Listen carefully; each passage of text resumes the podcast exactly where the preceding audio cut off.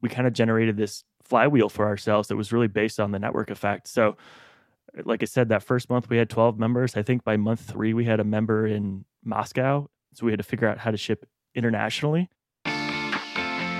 Hello, and welcome to Shopify Masters, the podcast powered by Shopify, your companion for starting and building a business. I'm Adam Levinther. There's truly nothing that rivals the nostalgic feeling of having your favorite album in the palm of your hands. This is exactly what Vinyl Me Please co founder Matt Fiedler thought back in 2012, just six years after music streaming giant Spotify had entered the market.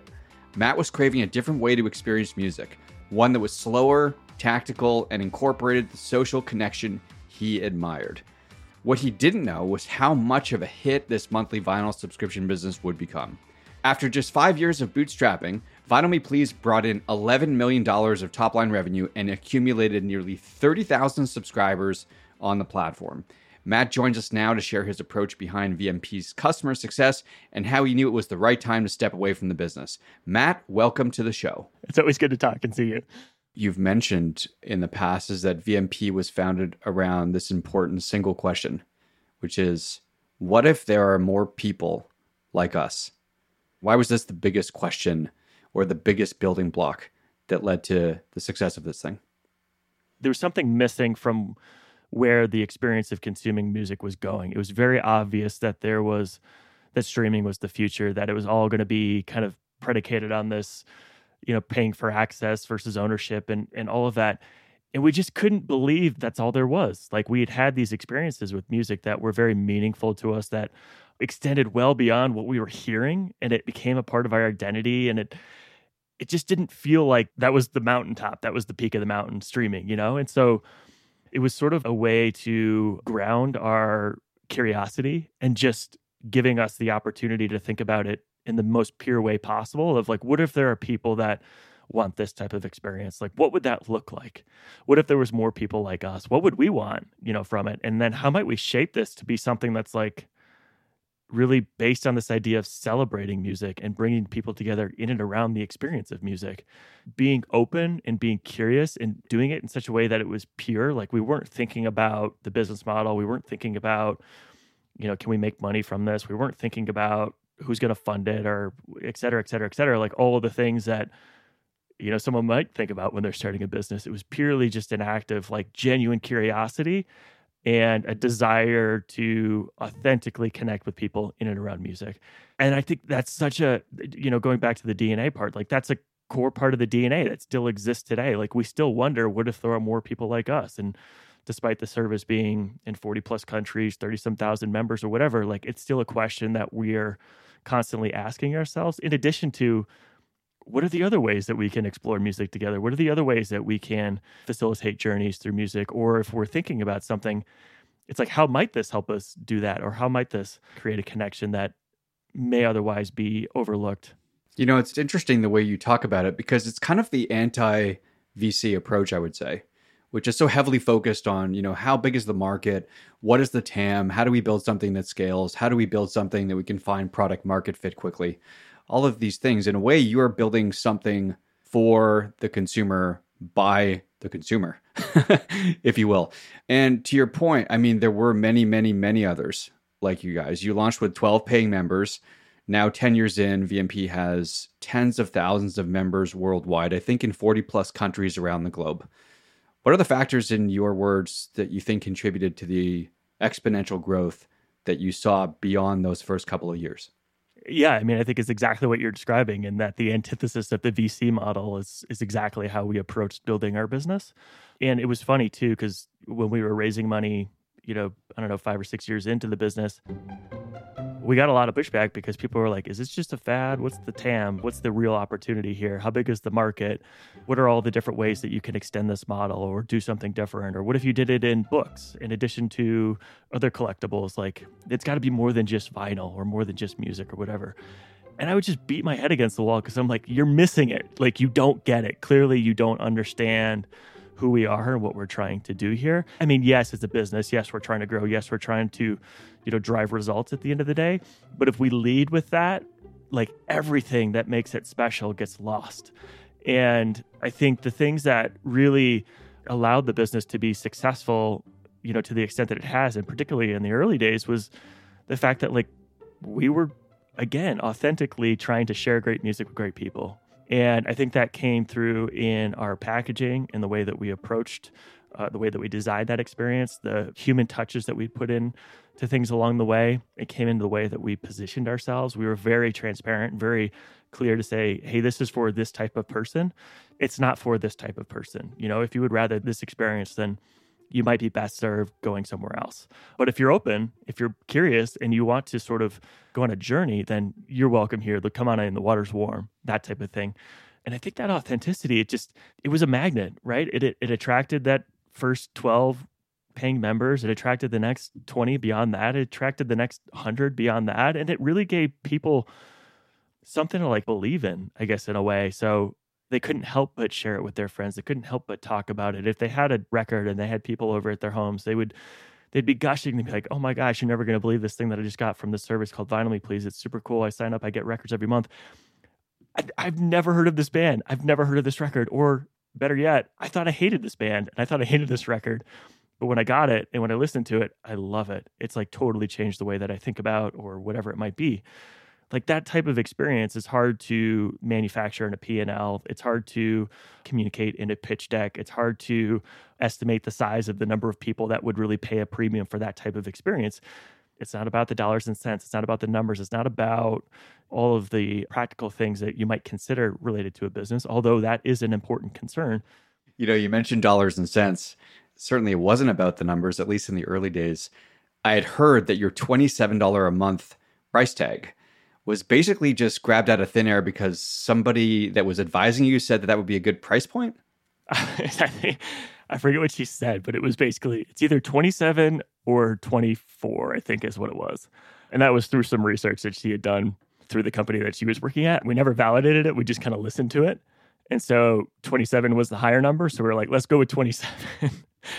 and what was interesting is like that was about what a record cost at a record store. It was a little bit more. And so that's when we started to layer in other things like the one on one consulting, even the cocktail pairing recipe and the visual art print was to try and bring forth some value props or differentiate the product that you were getting from VMP versus you know the record that you could pick up in the store. So how do we differentiate ourselves from that experience? And so we picked that higher price point because we thought there was more room for error, and then we just kind of layered on additional things that didn't increase the cost, but hopefully increase the perceived value of the service. Were both you and Tyler first time founders when you started? Yeah, we were about 24, 25 years old at the time. We were actually working together at a tech startup in Chicago. We weren't the founders, but we were like the first two full time hires. I mean, we did basically everything. We wrote the business plan, designed the product, did a lot of the business development, and all that type of stuff. So honestly, that company was very poorly run. So we both got the experience of like, what does it take to take something from zero to one? But then we also saw a lot of the mistakes that happened from just mismanagement or people having competing priorities and it being very focused on kind of the business and the numbers as opposed to, you know, who are the consumers and, and what are they really looking for? And then how do you translate kind of your product to their needs? Mm-hmm.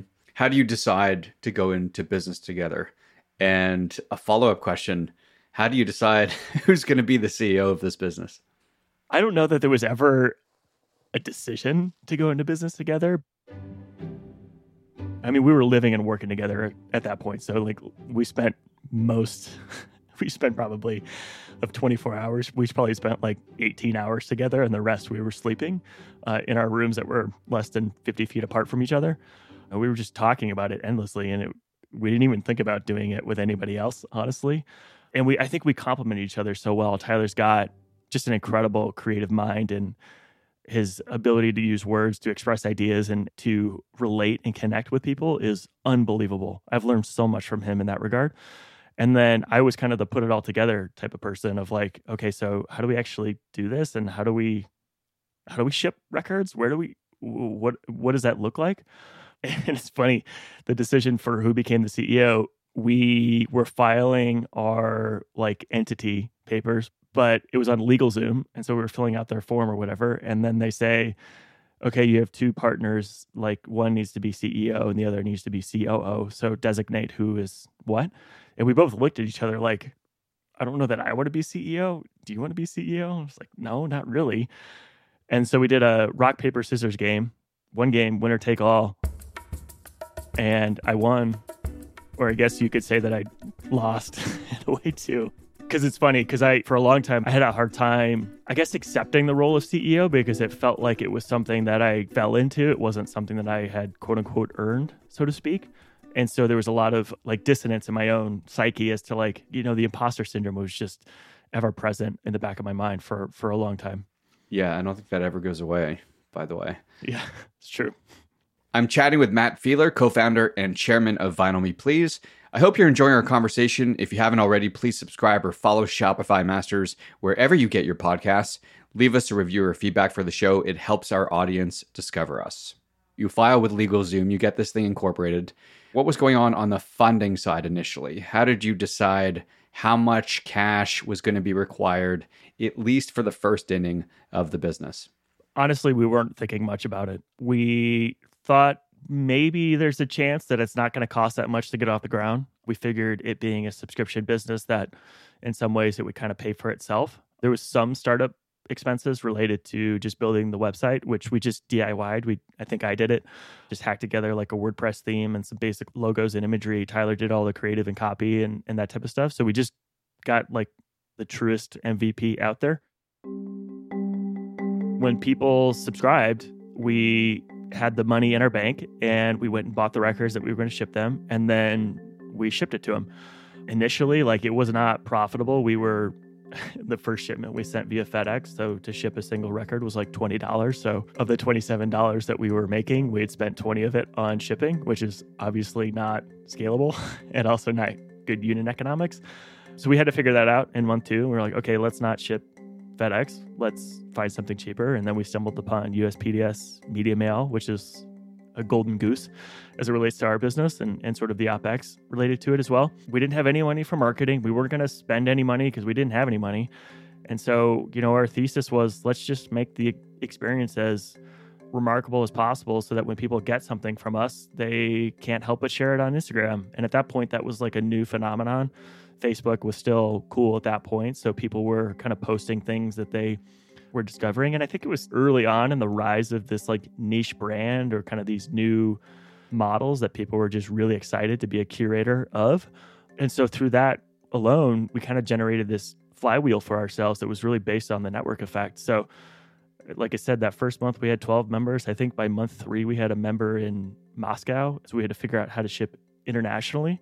And then, you know, from there, we were more or less doubling every month. But at that point, it was going from 12 to 24 to 50 to 100 or whatever. So it wasn't big numbers by any means. And it was continuing. I wouldn't say it was like insanely profitable, but we found a way to manage the money such that we weren't overextending ourselves at any one point in time. And we had kind of designed everything such that we could collect the money before we had to pay out for the inventory or whatever. So you know the early artists that we worked with they were very generous in terms of payment terms. The shipping was only after we had gotten the records and had gotten the money in hand. And then from there it was just kind of it, just kind of ran itself so to speak. And we had a lot of people around us that were just helping us for free too. You know some of the personal music consultants that we had in the early days like we'd buy them dinner, we'd buy them drinks when we could, we'd give them free records or something like that as a way to make them whole. We did other things too, just to generate some additional cash. Like we did monthly listening parties at bars in Chicago's where we charge, you know, five or 10 bucks a head or something like that. And when you're in it, you just find a way to make it work, right? And you find a way to make all the money kind of net out at the end of the day. But it, I will say that first year was really hard because we were spending a lot of time on it and we weren't making any money from it. So there was a question as to like, at what point does this become valuable in a way beyond us enjoying it and, and, doing it for the love? At what point do we get to earn something from this or do we get to realize some of the value from it? And that really set up kind of the second year where we we had kind of a moment in time where we had to make a decision either we were going to press down to the gas pedal and, and try and really build it or we were going to kill it because it was one of those things where it was just it was more annoying than it was than it was valuable in certain ways. And so, you know, we had careers and we had jobs and, you know, this was taking our attention away from those things. So we had to find a way to not just make it work, but actually make it scale and make it something that could support us in one way or another. At what point does that happen? And at what point do you decide to quit your full time jobs and focus on VMP? around the beginning of the second year, we kind of had this, you know, come to Jesus talk where it was like either we're going to double down or we're going to kill it. And we decided to double down. And then it wasn't until about 18 months after we had launched that we were able to quit our jobs and go full time. And even in that scenario, we had taken like more than a 50% pay cut. Everybody was working very cheaply, bare bones, certainly not enough to even break even from a cost of living standpoint. It was enough to make us feel comfortable with making the leap. And we could sort of see the trajectory that we were on that gave us confidence that it wasn't always going to be like we had enough reason to believe that like okay this is something that we're going to be able to grow with and us being able to focus on it more and 100% is going to help us get there faster. Matt you're a parent uh, you have children. When this was all going on did you have kids at home? And was that ever a conversation that you and your wife had in terms of deciding whether or not you double down as you say so I did not have kids initially. We started the business in January of 2013, and my first kid was born in the summer of 2015. So I had about two and a half years of building the business before we had children. The decision to double down on the business and quit my full time job, my wife and I, we went for a walk, and there was like two lakes around the apartment that we were living in, and we would just you know do figure eights around it. And I think we ended up walking like eight miles because we were just talking about it and processing it. And at that point, I was working at, at a job in Boulder tech company and it was fine, but it wasn't what I wanted to do at the end of the day. And I was just honest, like I'm thinking about this thing more than I am my job. And at that point, I wasn't making great money, but I was making enough money for both of us to feel comfortable. I had all the healthcare benefits and all that stuff. So me quitting would have an effect on us for sure. And it was just like a we're young, we don't have kids. Like this could be the dumbest decision we ever make. But if it fails, then I'll just go get another job. If it succeeds, just imagine what that could be like. Who knows where it could go? And it was just always that we're young, creative enough, we've got enough skill sets that have to believe that if it fails, it's not the worst thing that's going to happen. Like we'll find another job.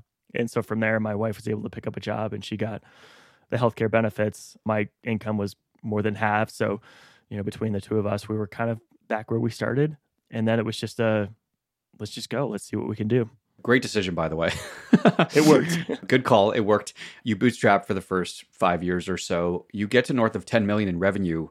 Is there anything looking back that you feel that you should have or could have done differently that would have scaled the business faster or more effectively, let's say?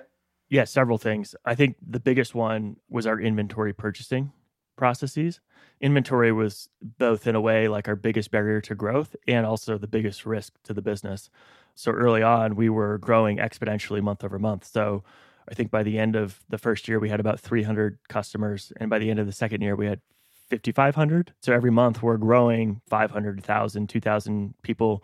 And we need to buy that much inventory to then, you know, satisfy those consumers. But at that point, it's really hard to forecast and it's really hard to be confident in your forecast because it's changing so quickly. The numbers are, in, in a way, everything's an outlier, but it's happening regularly enough that it feels like it's somewhat consistent.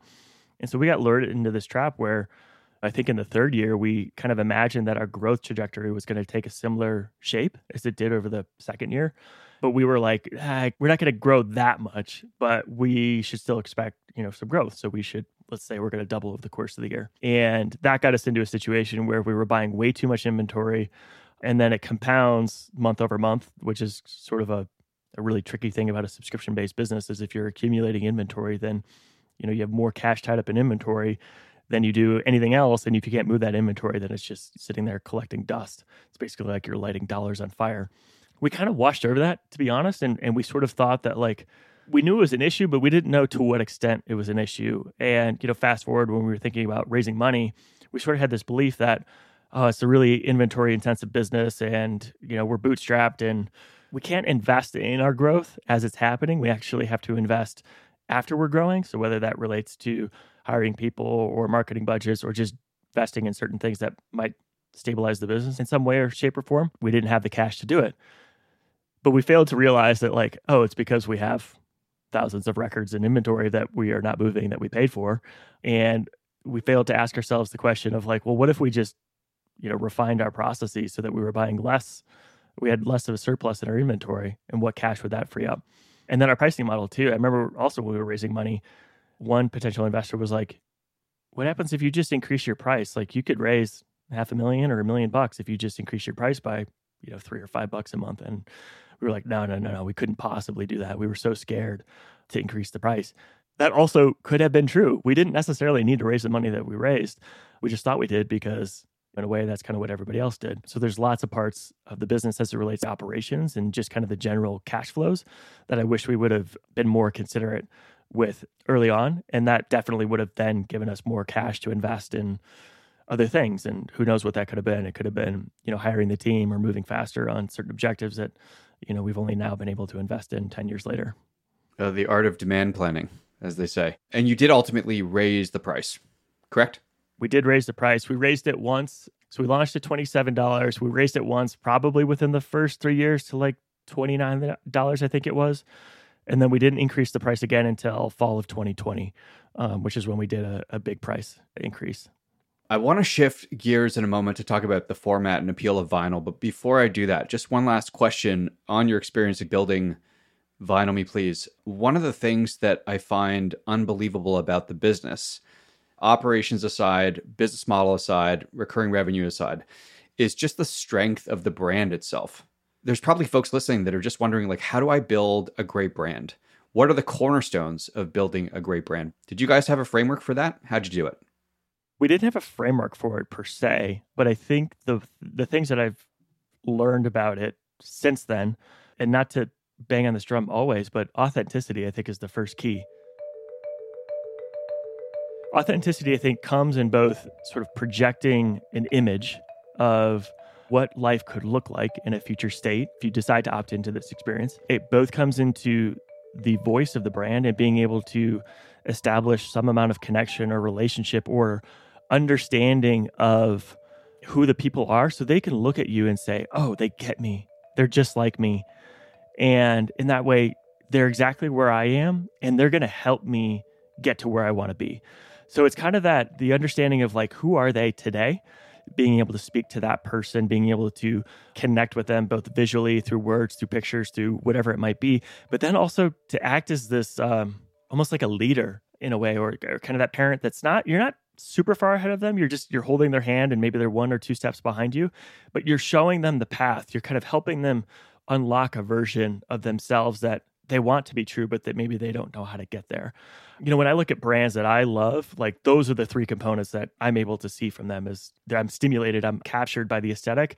The language is so resonant, it so connects with me in terms of who I am. They're able to move me from point A to point B in a way that other things can't. That cocktail, those three things are really powerful when it comes to a brand. And it's not always about the logo, it's hardly ever about the name or whatever. In fact, people would always be like, vinyl vinyl vinyl me what is it vinyl me now vinyl me like it just it's catchy and that people kind of remember it it's quirky in that way but it's not like the five letter nomenclature that the valley has deemed as like this is what you're supposed to call your brand and i think that the last part beyond that is like community was always kind of a big focus for us and, and really bringing people together in and around the shared passion for music so originally the community was kind of owned or controlled by vinyl me please it was the vmp community to where as the business scaled, it kind of flipped it on its head where the ownership of the community became that of the communities, right? So they were able to take it and run with it and sort of, you know, imbue their own identity into it or to to create their own connection from it.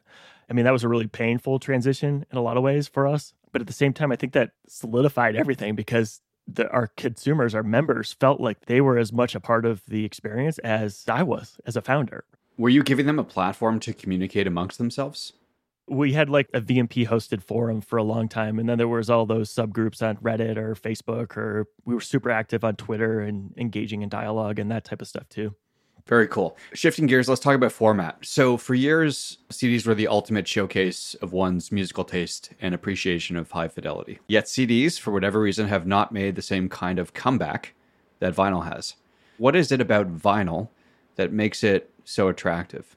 it's hard to say, but I think if you look at the evolution of the format of music over the history of time, it's all been predicated on easing consumption. It went from the gramophone to the vinyl to the CD to the MP3 to the streaming, et cetera, et cetera, et cetera. When vinyl was big, like 60s or 70s or 80s or whatever it might be, there was like 10 bands really that anybody knew. And it, it, like those were the big bands and there was a bunch of stuff happening you know beneath the surface. The access to recording studios was super limited. The distribution channels were controlled by only a few parties.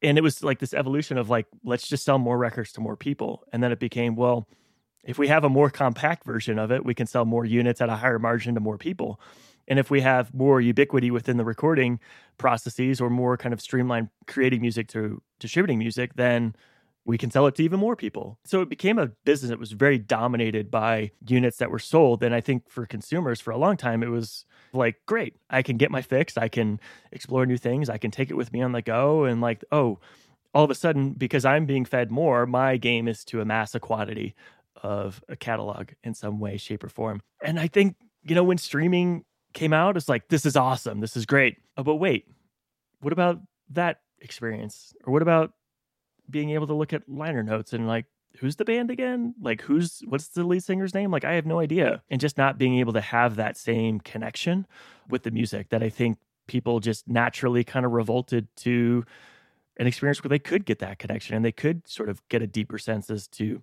you know what's happening behind what I'm hearing. In the physical format, I think is it's the best and there's a certain audacity that comes with the format of vinyl. Like it's big, it's a bit clunky, it's pretty inconvenient to use, but at the same time, it's beautiful and it's gorgeous. And like the way that you can play with the aesthetic of vinyl, whether it be the album art or the design of the records themselves or just the amount of creativity you can put into the package in and of itself, it's just, it's so compelling from a product standpoint. And what's interesting is like, although the format has been around for how many decades at this point, I don't, I don't know exactly off the top of my head, but the newer generation kind of looks at it and says, oh, that's innovation. Something I'm hearing can be in a physical format. Like, how does that work? That's crazy. I've never seen something like that before, which is wild because you're like, it's actually like, in a way, regression or it's like, it's history. It's not necessarily innovation, so to speak, but it's new to this group of consumers, which is fascinating. And I think this trend is is evident in so many different places. I mean, you see it with physical books and ebooks. Like when the Kindle came out, everybody was like, "Oh, the physical book industry is dead," but it's killing it now. Or like fast casual restaurants like Chipotle they thought they were going to kill all the upscale like nice restaurants in the neighborhood. But in fact like people pay an inordinate amount of money to have like a, a slow dinner in a cool ambiance where they can connect with their friends over conversation. And it's just the consistency of this desire for human experience that i think has become more and more important particularly as our lives have become more and more dominated by technology. I do want to ask before we wrap up today about your role as chairman and, and you've come a long way since your role of CEO. Let's go all the way back. You flip a coin, you become CEO by default. Seven plus years later, you step down. How did you know it was the right time to step down as CEO? I think the most obvious indicator for me was I couldn't discern where VMP ended and Matt began. I had no idea who I was without this. And there was a lot of comfort for a long time that I found in that I could hide behind, you know, the brand of VMP and it'd make me look cool. And there was lots of sweet perks and I loved it in so many different ways. But at the same time, I hid from the bigger questions as to like, who am I? What's my purpose in life? What am I here to do? And how do I bring that forth? 2020, I think, you know, for many, it was a really challenging year for so many different respects. And it was particularly challenging for me because that voice inside my head that was like, okay, this isn't it. There's more for you here. Got louder and louder and louder and louder. And it was exacerbated by the cultural issues that we were all experiencing with COVID, with the social unjust, with going remote, with having to scale a business in sort of a highly uncertain time and all the ambiguity that existed in the world. And I just couldn't turn that voice off. And in in one sense, I found myself paralyzed and just caught up in the emotion of that experience. And in the other way, I found myself a caged animal. Like I, I just felt like there was so much more for me than what I was currently doing, which sounds a bit disingenuous because I loved VMP and I loved what I was doing and I loved what we had created. It became more of a job for me, I guess, in that way than it did a mission. And when I looked at myself in the mirror, I just couldn't accept that reality for myself and tried to play forward of all right, well, what does it look like to lead the company to this next phase of growth and what's going to be required of me and how might I get there? And what do I think I need to be able to do that? And I was just like, I'm, but I'm tired. I'm exhausted. And like, I'm so far from who I am that I, I, I can't even begin to answer that question because I don't know who I am. And it's a painful experience for any founder to go through. I do not envy anybody that's in that valley right now because it's, you don't know which way's up and you feel very conflicted and very confused as to where your loyalties lie. And you probably feel a bit of responsibility as to your stakeholders. It's hard to find the space to listen to your own voice. I had to really look myself in the mirror and I just had to be honest with myself as to like where am I and where do I want to go and and how do I get there? And then at the same time, where's VMP? Where can it go? And how can it get there? And thinking about those exclusive of me and my role in it. Yeah, it's no it's no easy answer, but it's and it's freaking hard. But I think it's an imperative question that any founder needs to ask themselves, not just 10 years in or whatever it was, but like almost every year or every six months or every, every month and continuing to check yourself against, you know, what you've created and, and where you hope it can go. Do you feel like at any point you fell short as a CEO? When you look back in retrospect and give yourself a grade, if, if you can give yourself a grade, do you feel like you were the right guy? Do you feel like you should have stepped away earlier? Did you step away at the right time? Oh man, that's a really good question. There's a part of me that says there's no way it could have gotten to where it gotten if it weren't for the people that were there. And that's not just me, that's everybody that that played part in it. I think my role in it was critical in so many different ways, probably more so than I can even articulate. I also know that I was not perfect and I'm not perfect. There's a lot of mistakes that I made in that journey and whether it's related to managing people, whether it's related to fundraising or just running a business and things that I look back on and I cringe in like a full body, like, oh gosh, that hurt kind of way. it couldn't have happened any other way, right? There's no there's no way to rewrite history. But when I look at like all the other people that have tried to do it since we launched and have failed or didn't catch the same wave that we did, I mean, the universe conspired in our favor. And regardless of the role that I played in it, I played a role for sure. And that's something that I've only recently come to terms with because I think if you had asked me that two years ago, I'd be like, no, I'm the weakest link for sure. I didn't do anything, but I, I can't admit that anymore. In terms of the timing, I probably could have been honest with myself sooner. Maybe I could have been more intentional as to designing my own off ramp. And I, uh, frankly, I wish I would have. Maybe that would have happened on a different timeline, but I don't know. Well, knowing what I know about you, Matt, I'm sure you did an incredible job while you were there. Certainly believe that it couldn't have grown without you. So, congrats. I'd be remiss if I didn't ask you about some of your favorite albums on vinyl that you simply cannot live without. So, give us some of your top all time favorites. So, I'm from Chicago. Wilco has been a band that I've loved. My dad was a chronic CD buyer, so he'd just buy stuff that he never even knew about or had never heard but he'd buy it because somebody, I don't know, Rolling Stone wrote an article or there was a favorable review or, you know, somebody was talking about it or whatever. And he bought Yankee Hotel Foxtrot when it came out, when it was officially released. And I remember listening to it and being like, this is the strangest thing I've ever heard. But holy shit, if this is what music is, like I am here for it. Like I am so down. Another record that I love, similar, but I actually don't own on vinyl. I wish we could make it available, but I don't know that there's a big enough market for it, or maybe there is, and I'm I'm totally missing it. This album called Bastards of the Beat by a band called the Damnwells. I think they recorded it in a storage facility in Brooklyn. Again, the songs are, are relatively simple. It's sort of just your basic alternative rock album, but for whatever reason, I just I found it at the perfect time in my life. I sing. I mean, my wife and I danced. To, it was our first dance at our wedding. One of those songs. I sing that song to my kids when we go to sleep at night whenever I'm like feeling down and just like beat up, it's an album I put on. It's just it's something that I I, I love dearly. Nice. No, I, I could talk vinyl all day. Matt, it, it's always a pleasure to talk to you. Thanks so much for being here. That's Matt Fiedler from Vinyl Me Please. Thank you for joining us on Shopify Masters. Our show is produced by Megan Coyle and Gogo Zoger. Our engineers are Matt Schwartz and Miku Betlam. Benjamin Gottlieb is our supervising producer. I'm Adam Leventer, and we will see you next time.